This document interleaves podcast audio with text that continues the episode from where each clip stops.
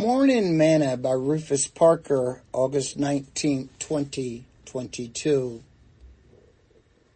The life was light.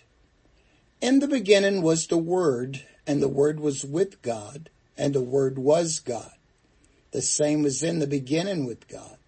All things were made by Him, and without Him was not anything made that was made. In Him was life and the life was the light of men. John chapter 1 verse 1 through verse 4. Today's morsel. They say that if we do not receive light or have light, we will soon die. It has also been stated that those who live in Alaska or some of the other northern countries are often depressed due to a lack of light. Now we may be able to understand why many in the world are often depressed and suicidal. The world is full of darkness. Jesus is not only the light of the world, but he is also the life of the world. As he said, I am the light of the world. He that followeth me shall not walk in darkness, but shall have the light of life. John chapter 8 verse 12. And he that and he came that we might have life and that more abundantly. John chapter 10 verse 10.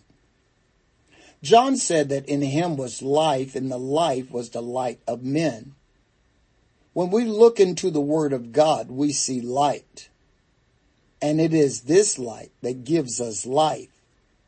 As Jesus told Martha, I am the resurrection and the life. Moses encourages us that he is thy life, Deuteronomy chapter 30 verse 20. For in him we live, we move and have our being as we are his offspring. Sing this song with me today. Light of the world, you step down into darkness. Open my eyes, let me see beauty that made this heart adore you. Hope of a life spent with you. So here I am to worship. Here I am to bow down.